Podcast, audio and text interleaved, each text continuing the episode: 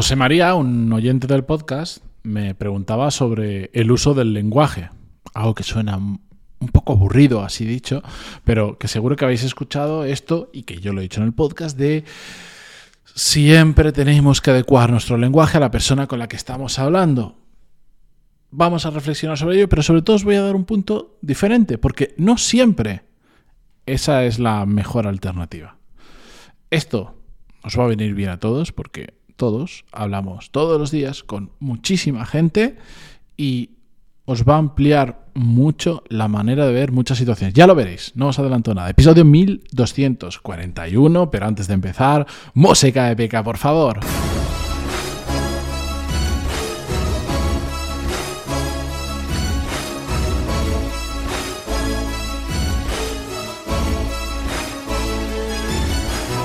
Muy buenos días a todos, bienvenidos. Yo soy Matías Pantaloni y esto es Desarrollo Profesional, el podcast donde hablamos sobre todas las técnicas, habilidades, estrategias y trucos necesarios para mejorar cada día en nuestro trabajo. Antes de comenzar con el episodio de hoy, así palmo rápido, mi newsletter pantaloni.es os podéis apuntar, hablamos más de desarrollo profesional, os comparto recursos, libros que pueden ser interesantes para vosotros, herramientas de vez en cuando. Os cuento más cosas sobre esto que tanto me gusta hablar y compartir con vosotros. Así que si no estáis apuntados ya, pantaloni.es, ahí tenéis, bueno, toda la información, es decir, el sitio donde apuntaros y poco más hay aparte del podcast. Pero bueno, venga, vamos allá. Como os decía, José María es un oyente del podcast que me envió un email. Os recuerdo que si me queréis enviar vuestras preguntas, dudas, etcétera, etcétera, hay un formulario de contacto en pantaloni.es barra contactar donde me lo podéis hacer llegar. Es cierto que no todo lo que me enviáis, de hecho un porcentaje muy bajo, lo contesto en el podcast, solo contesto en el podcast lo que creo que puede ayudar a una gran mayoría porque, mm, porque es algo que a mucha gente le ocurre, pero siempre, siempre, siempre, en el 100% de las ocasiones, os voy a responder normalmente contestándoos al propio email, ¿de acuerdo? La cuestión es que José María eh, lo que me proponía era una situación eh, diferente donde el uso del lenguaje habitual pues le, planteaba ciertas dudas, que ahora os voy a leer el email. La cuestión es que, como os decía al inicio del, del, episodio, lo que siempre hemos escuchado y que yo también creo firmemente y por eso lo he contado en más de una ocasión, es que tenemos que adaptar a nuestro, al lenguaje eh, tenemos que adaptar nuestro lenguaje, perdón, a, nuestra audiencia, a esa persona o a ese grupo de personas que tenemos delante. El ejemplo que pongo siempre para que se entienda muy fácil. Bueno, pues yo como estudio arquitectura, evidentemente, conozco el lenguaje técnico de la arquitectura. Y cuando a alguien me voy a referir al suelo o al techo de una casa, por ejemplo, no le digo el forjado aunque me quiere referir al forjado, porque es una palabra técnica que no todo el mundo va a entender. De hecho, cuando yo digo el suelo y me quiero referir a la parte estructural, a mí un poco me sangran los oídos por dentro, porque sé que ese no es el suelo, eso es el forjado. Pero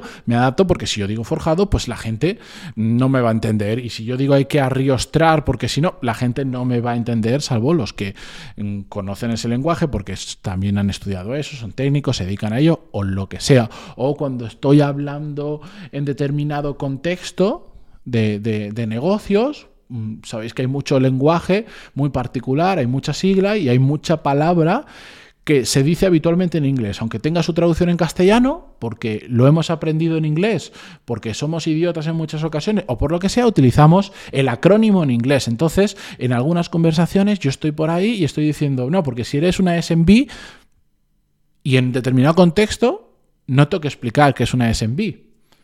Pero si estoy en otro contexto, digo pequeñas y medianas empresas porque es lo mismo en castellano. Y en otro contexto diferente, menos relacionado con negocios, igual es que pequeña y mediana empresa ni siquiera entiende al grupo al que se refiere. Digo, bueno, pues una empresa normalita, de ir por casa, no Coca-Cola, ¿sabéis? Bueno, pues vamos adaptando nuestro lenguaje. Y esto es muy importante, porque cuando no hacemos esto, lo que lo que conseguimos es que en muchas ocasiones, si yo ahora me pongo a utilizar jerga de arquitecto, la gente no me va a entender igual me dicen que sí lo entienden, pero no lo entienden y después pasa lo que pasa. Pues si tú estás hablando de una persona y, no hay buena comunicación porque no te entienden, porque tú comunicas mal o porque la otra persona no entiende lo que tú estás diciendo, ocurren miles de errores que en el mundo de la empresa los hemos visto, confusiones, malentendidos, bla, bla, bla. ¿Vale?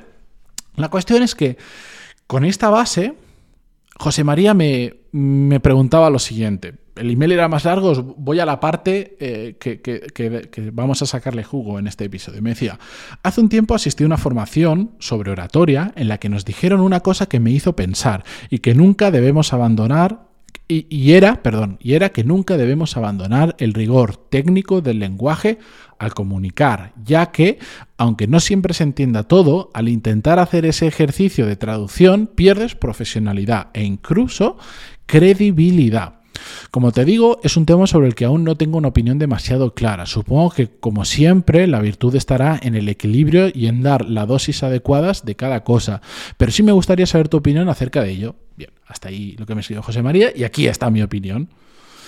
Y creo que se lo contesté por email, le dije voy a grabar un episodio, pero creo que has abierto un punto muy interesante sobre el que reflexionar, eh, porque esto me hizo pensar en el que el adaptar nuestro lenguaje a quien nos está escuchando, yo creo que es básico y, creo que todos estaremos de acuerdo, pero no es la regla que siempre se tiene que seguir. ¿A qué me refiero?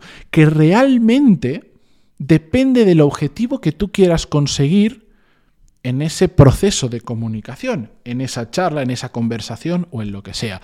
Si tú quieres que todo el mundo te entienda y esa es la prioridad, perfecto, ya lo tenemos claro. Vamos a adaptar nuestro lenguaje. Hemos visto ejemplos, no vamos a ahondar más por ahí porque yo creo que no hace falta mucho más, ya lo tenemos claro. Y esto probablemente es lo que se dé en la gran mayoría de situaciones. Pero hay más objetivos. Si tú lo que quieres como es un poco el caso que me comentaba aquí, si lo que quieres es parecer muy profesional, es cierto que cuando utilizas un lenguaje más técnico, pareces más profesional, que lo sé. Yo también al pensar esto, al darle esta vuelta, también pensé, ojo, que lo que denota la profesionalidad no solo es el lenguaje que utilizas, es lo que haces, cómo lo dices, eh, cómo ejecutas las cosas, hasta cómo estás vestido. Lo sé, hay un montón de factores que estemos o no de acuerdo con que sean correctos, hay un montón de factores que generan la impresión de profesionalidad.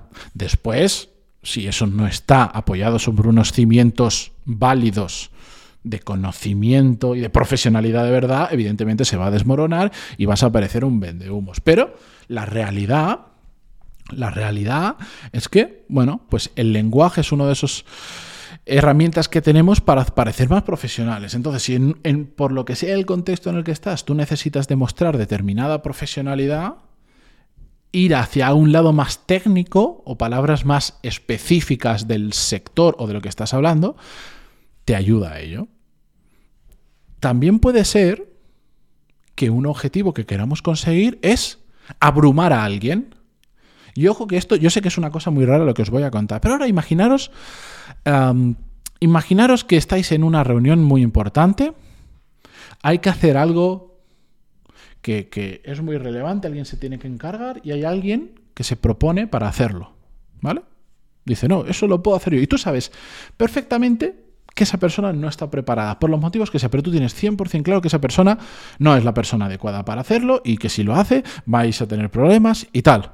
Pues igual, en, ese, en ese tipo de contexto, no digo que sea la mejor estrategia, pero es una estrategia. Es decir, mira, utilizando el lenguaje, yéndome a un lenguaje extraordinariamente técnico, te voy a demostrar, sin decírtelo directamente, que no estás preparado para eso. Porque imagínate que hay una reunión, vas a hacer una reunión con, con un fondo de inversión de la leche. Y hay una persona que te dice de tu equipo, yo quiero liderar esa reunión porque creo que estoy preparado. Y tú sabes que no lo está ni de coña. Pues dices, sí, venga. Pues cuando, cuando te pregunten por, el, por cómo está dividido el cap table, eh, ¿qué le vas a decir? Y el TAM, eh, y el TAM de, de, tu, de tal producto, ¿cuál es? ¿Y, ¿Y, qué te diriges? ¿A B2B o a B2C? Estoy utilizando cosas random, olvidad, simplemente estoy introduciendo lenguaje técnico, ahora sin sentido, pero para que lo entendáis. Pues si esa persona, tú crees que no está preparada y sabes que abrumándole con el lenguaje, porque le dices, eh, cuando, cuando tú le empiezas a decir cosas y esa persona se da cuenta que no está entendiendo ni la mitad de la puñetera frase, se va a dar cuenta que igual no está preparado para hacer eso. Así de fácil. Así de fácil. Abrumas a alguien solo con el lenguaje. Sé que es un uso más raro, pero puede pasar perfectamente. ¿Cuál es el style? Eh, oye, vale, pero cuando, cuando vayáis a hablar de las Phantom Share, ¿cuál es el strike price? ¿Cuándo se van a devengar? ¿En qué periodo se van a devengar? ¿En qué porcentaje? Y una persona que sabes que no está preparado te va a mirar con una cara como diciendo, no sé qué es Phantom Share, no sé qué es strike, strike price, no sé qué es eso del devengo. Entonces ya le estás demostrando, sin decirle, tú no estás preparado para esto, que no está preparado para esa conversación. Pues está preparado para mil cosas, pero no para eso. En otros, otro objetivo que podemos perseguir con nuestro lenguaje es, yo le he llamado que nos acepten, que nos acepten en un determinado grupo o que al menos nos escuchen o nos tengan en cuenta. Y os pongo un, ejemplo muy tonto.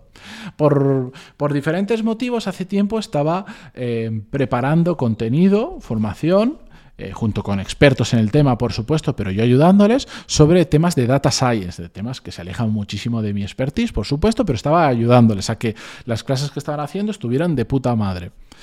Mm, Bien, pues de tanto convivir con gente de este mundo y, ver contenido y tal, pues fui aprendiendo expresiones que en ese mundillo o cosas que funcionan que yo no conocía, como por ejemplo decir, pues, de hecho, igual hasta lo he, utilizado en el podcast sin darme cuenta porque lo fui integrando, pues decir, pues de que ocurre esto podemos inferir que ocurre aquello, pues inferir era una palabra que yo no tenía habitualmente en mi uso en mi diccionario de las mil palabras que uso habitualmente no estaba. Sé lo que es perfectamente, pero al juntarme con gente mm, de este sector, pues lo introduje. Y también, pues al, investigar sobre estos temas y juntarme con expertos, pues yo ahora entiendo perfectamente lo que es un modelo de caja negra, lo que es un modelo que de caja blanca, bla, bla, bla. Entonces, cuando, por ejemplo, estábamos buscando gente para grabar como casos, expertos para grabar puntualmente para el programa formativo que estábamos preparando, yo podía estar en esa conversación.